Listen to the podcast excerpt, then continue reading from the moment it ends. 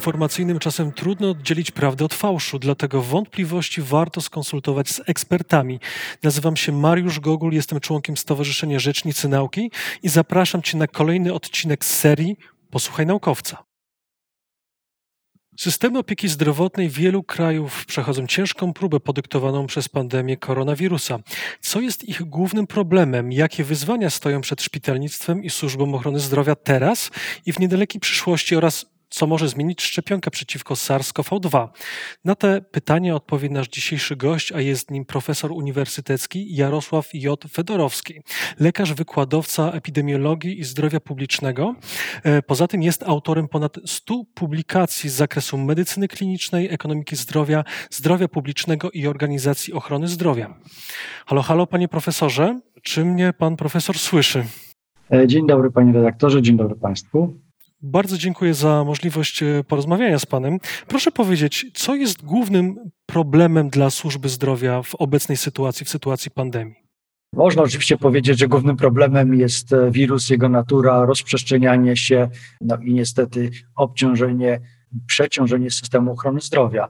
Chciałbym Państwu tutaj zaprezentować kilka takich obszarów e, na tym slajdzie, który będziecie Państwo widzieć po e, Państwa lewej stronie.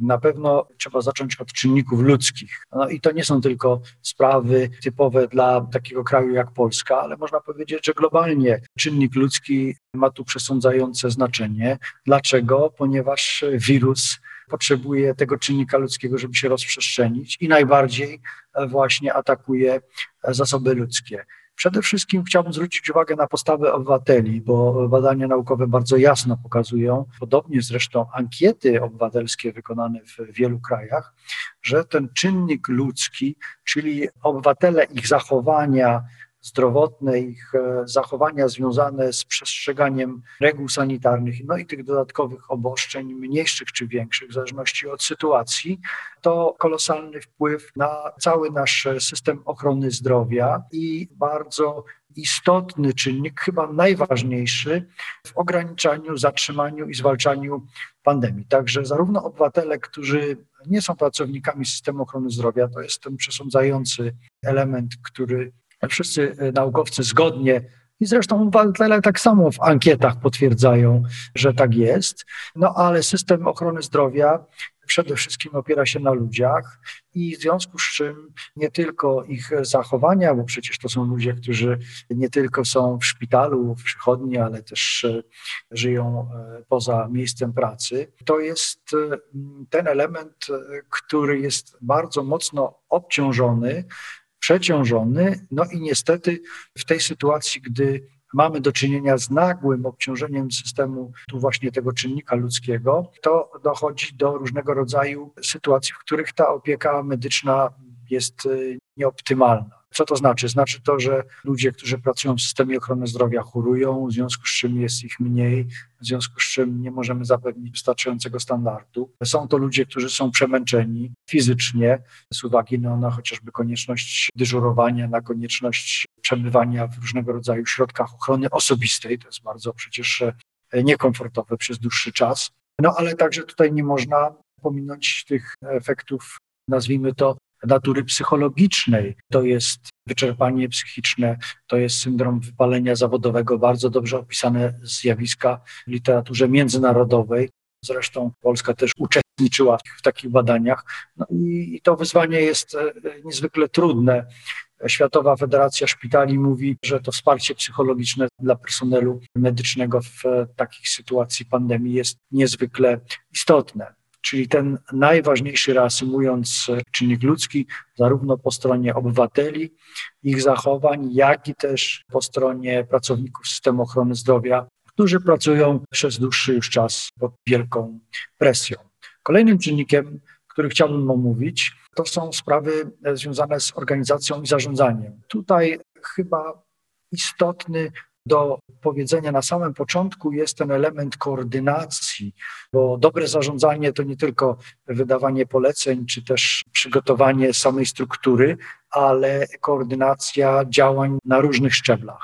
Więc to wyzwanie koordynacyjne w wielu krajach, także i w Polsce, pojawiło się jako, można powiedzieć, najbardziej istotny element wyzwań walki z pandemią. I tutaj w różny sposób oczywiście możemy sobie z tym wyzwaniem radzić. Takie centra koordynacji, czy też szpitale koordynujące, no także też koordynacja ponadnarodowa, na przykład na poziomie Unii Europejskiej, to bardzo istotne. Nie zapominajmy, że w tym e, zarządzaniu też jest e, także ten element ludzki, o którym mówiłem. Tam bardziej mówiłem o pracownikach systemu ochrony zdrowia jako o pracownikach medycznych, natomiast no tutaj też zarządzają, organizują ludzie. No i dyrektorzy szpitali w Polsce i w innych krajach e, to też osoby, które podlegają tym bardzo niekorzystnym obciążeniom wymienionym przeze mnie dla personelu medycznego.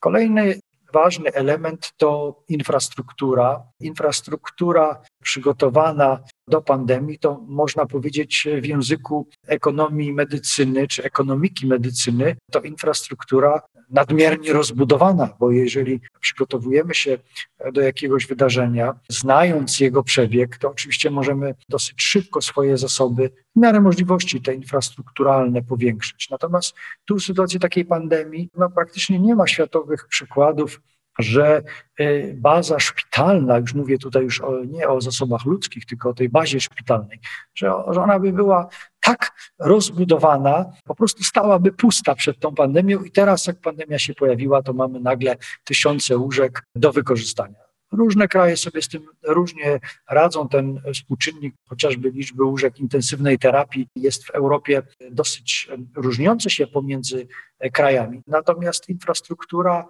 która zawiera te elementy elastyczności, czyli chociażby szpitale z oddziałami wieloprofilowymi, tak aby nie trzeba było przekształcać tych wąskospecjalistycznych oddziałów w e, oddziały właśnie wieloprofilowe. To jest coś, co mogłoby pomóc radzeniu sobie z tym wyzwaniem. Kolejna sprawa to oczywiście sprzęt. No tutaj sprzęt diagnostyczny, laboratoryjny. Wiemy, że pandemia wymaga ogromnej liczby testów i to tych testów e, zarówno genetycznych, jak i też testów antygenowych, więc tu i moce produkcyjne samych testów, jak i też odczynniki, jak i też aparatura, to jest przesądzające w możliwościach diagnostycznych, ale nie należy też zapominać o diagnostyce obrazowej, bo tomografia komputerowa w pandemii COVID-19 odgrywa bardzo istotną rolę diagnostyczną.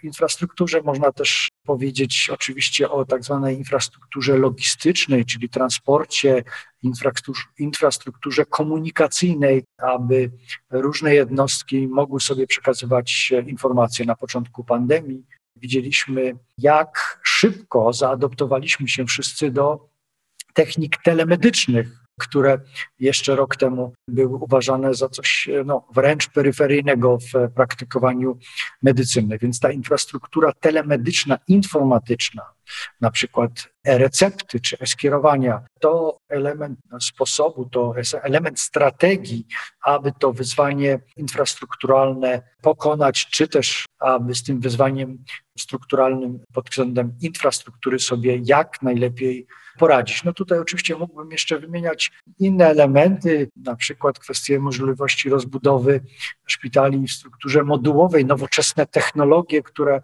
są dostępne, różnego rodzaju urządzenia telemonitorujące pracę na przykład serca, czy też pulsoksymetrię. To wszystko jest ta nowoczesna technologia e, infrastrukturalna, która jest wielkim, wielkim dla nas e, wyzwaniem, szczególnie właśnie w czasach pandemii. Tak, bardzo dziękujemy za bardzo wyczerpującą e, odpowiedź na to, na to pytanie. Pan profesor tutaj podkreśla wielokrotnie, że bardzo ważny jest czynnik ludzki i to jest, wydaje mi się, bardzo ważna informacja, że my też jesteśmy odpowiedzialni poniekąd za to, w jaki sposób służba zdrowia będzie funkcjonować, bo narażając się, będziemy leżeć w szpitalach, e, będziemy potrzebować tej pomocy medycznej. E, proszę powiedzieć, jak wyglądałaby sytuacja ochrony zdrowia w 2021 roku, gdyby nie było szczepionek? Co możemy wysnuć na podstawie jakichś statystyk, jakichś prognoz? Jak najbardziej, może jeszcze tylko dopowiem do tego ostatniego slajdu. Oczywiście tego wszystkiego nie możemy osiągnąć bez finansowania, ale tutaj to jest chyba dla nas jak, jak najbardziej oczywiste, że potrzebujemy pieniędzy. No i potrzebujemy tego przekazu informacyjnego, o którym mam nadzieję, że za chwilę też jeszcze powiem, właśnie w kwestii scenariuszy, ponieważ no, my wszyscy podlegamy tym informacjom, które mamy z różnych źródeł. No i jednak tutaj podstawą jest jednak poleganie na tych źródłach wiarygodnych. No właśnie, tutaj e, oczywiście nie jest to czas, aby przedstawić Państwu pełne e, modelowanie, no bo tym zajmują się inni naukowcy, e, zajmują się całe instytuty badawcze krajowe i międzynarodowe, aby modelować. Natomiast no, możemy powiedzieć sobie dosyć otwarcie, że te scenariusze bez szczepionki w znacznym stopniu zależą od, e, co oczywiście w tej chwili jest, jest mało prawdopodobne, bo szczepionki są, będą, ich e, coraz więcej się pojawia i będzie pojawiać. Natomiast, e, no, hipotetycznie mówiąc, scenariusze bez szczepionki w znacznym stopniu zależą, znamy je dosyć dobrze już z tych paru miesięcy, zależą od realizacji i stopnia oboszczeń, które są wprowadzane zarówno na poziomie krajowym, jak i też na poziomie międzynarodowym. Oczywiście scenariusz z twardym lockdownem, który jest wprowadzony na dłuższy czas, to scenariusz, który niewątpliwie powoduje ograniczenie produktywnej, stopnia reproduktywności tej tak zwanego czynnika R wirusa, czyli zdolności się jego rozprzestrzeniania, no i długotrwający lockdown, bardzo długotrwający lockdown, e, miesiące, a może nawet lata, oczywiście nie do wytrzymania z punktu widzenia gospodarczego, to alternatywny scenariusz wręcz dla szczepionki, e, bo wtedy, jeżeli nie będziemy e, wychodzić z domu i się kontaktować z innymi ludźmi, wirus oczywiście utraci swoją zdolność rozprzestrzeniania się, jako że potrzebuje właśnie nowych organizmów ludzkich do replikacji. Te scenariusze też trudne do przyjęcia dla gospodarki. Z takim miękkim lockdownem to możemy e, wnioski wysnuć z tego, co działo się w, w Europie i nie tylko w Europie, ale można powiedzieć nawet globalnie, ale Chyba Europa jest tutaj o tyle dobrym przykładem, że dane są wiarygodne i można je łatwiej porównywać, więc ten scenariusz miękkiego lockdownu stosowany przez większość rządów europejskich w trakcie lata 2020 i jesieni jednak prowadzi do wzrostu liczby zakażeń, a przede wszystkim widzieliśmy i obserwowaliśmy przy tym scenariuszu znaczny wzrost liczby hospitalizowanych pacjentów i pacjentów wymagających intensywnej terapii, czyli to wyzwanie przeciążenia systemu ochrony zdrowia było bardzo uwidocznione i można powiedzieć powodowało największy stres większe obciążenie dla, dla nas wszystkich, bo to system ochrony zdrowia to przecież jest e, system dla nas wszystkich. Natomiast no, w scenariuszach e, bez lockdownu można sobie tylko i wyłącznie wyobrazić, ekstrapolować i obliczyć jednak liczbę zgonów, e, bo w tej chwili te zgony to od 500 do 1000 średnio w Unii Europejskiej na milion. Natomiast no tutaj bez ograniczeń i bez szczepionki to te liczby z wielką dozą prawdopodobieństwa można pomnożyć razy kilka. No i te najsłabsze jednostki, nasi seniorzy na, niestety zapłaciliby tutaj największą, największą cenę i drugą cenę też zapłaciliby pracownicy systemu ochrony zdrowia, prowadząc do tego, że te braki kadrowe, z którymi cała Europa ma do czynienia w systemie ochrony zdrowia, byłyby jeszcze bardziej doskwierające. Czyli jak widać, bez szczepionki e, nie uda się, nie uda się, jeśli chodzi o sprawność systemu opieki zdrowotnej, e, nie uda się też tak naprawdę gospodarce, która no, nie może być cały czas w lockdownie. W takim razie, co szczepienia zmienią? Jak pan profesor uważa? Szczepienia przede wszystkim ograniczają rozprzestrzenianie się wirusa. To jest podstawowa sprawa. Tak jak powiedziałem, alternatywa jest siedzenie w domu przez następne miesiące i zapaść całkowita gospodarki. Natomiast szczepionka to e, najbardziej skuteczne narzędzie, które mamy w medycynie do walki z, z pandemią. Oczywiście nie tylko z pandemią wirusa SARS-CoV-2. Mieliśmy przecież w historii ludzkości i pandemię, i epidemię, i niektóre z nich rzeczywiście udało się opanować e, szczepionkami. W związku z czym no, można e, tutaj powiedzieć bardzo jasno, że poprzez zablokowanie wirusowi możliwości replikacji, czyli rozmnażania się przede wszystkim w organizmie ludzi poprzez właśnie szczepionki, pozbawiamy e, wirusa możliwości ekspansji, rozprzestrzeniania się, no i tych wszystkich kreowania, tych wszystkich wyzwań, tych wielkich negatywnych wyzwań, o których e, mówiliśmy na samym początku. W takim razie, ile pacjentów powinno się e, zaszczepić, ile populacji powinno się zaszczepić, ile procent, e, żeby tych ludzi w szpitalach było jak najmniej, żeby te szczepienia zaczęły działać? No właśnie, chcemy szczepić i musimy szczepić ludzi po to przede wszystkim, żeby nie musieli być hospitalizowani, ale także, aby nie zarażali innych. No tutaj skuteczność szczepionek e, pod kątem zabezpieczenia przed zachorowaniem jest bardzo wysoka, bo niemal stuprocentowa powyżej 95%. Natomiast przed samym zakażeniem to też są wysokie procenty od 70 do ponad 90 kilku procent, też w zależności od tego, w jakich dawkach podajemy i jaka to jest konkretnie szczepionka. Bardzo wysoko w dalszym ciągu. Natomiast no, mówimy tutaj w gronie ekspertów i takie są zresztą międzynarodowe rekomendacje, rekomendacje tych organów światowych, które skupiają się na ocenie szczepionek i rekomendacji jak WHO, czy europejskie CDC, czy amerykańskie CDC, to mówimy około 70%, że z tym, że tutaj też mamy pewną grupę osób, która no w tej chwili nie jest kandydatem do szczepienia, na przykład e, osoby poniżej 16 roku życia. To też jest pewien procent populacji. I te e, dodatkowe wytyczne się pewnie pojawią w miarę szczepień. Możemy powiedzieć 60-70% zaszczepionych populacji ogólnej, to już będzie ten komfortowy procent e, do znacznego ograniczenia przeciążenia, w ogóle obciążenia systemu ochrony zdrowia, no i możliwości zniesienia tych barier związanych z przemieszczaniem się, związanych z aktywnością gospodarczą, no i odmrożenie gospodarki, jednocześnie też odmrożenie naszego systemu ochrony zdrowia dla pacjentów, którzy mieli przełożone procedury. Rozumiem. A po jakim czasie od momentu rozpoczęcia szczepień zaczniemy zauważać efekty, że tych ludzi w szpitalach będzie, będzie coraz mniej?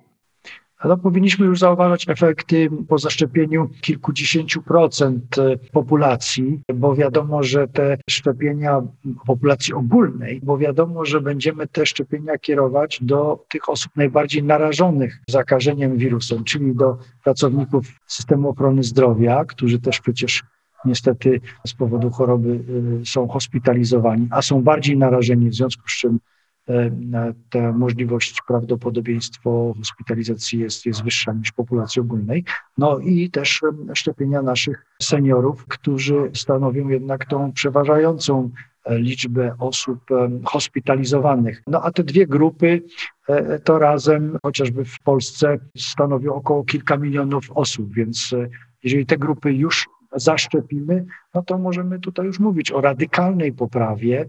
I druga grupa, czyli osoby, które mają okazję pracować w zawodach właśnie tak zwanych serwisowych, czyli obsługi klienta, nauczyciele, czy też pracownicy sklepów. To już będzie kolejna radykalna zmiana na dobre w ograniczeniu rozprzestrzeniania się wirusa.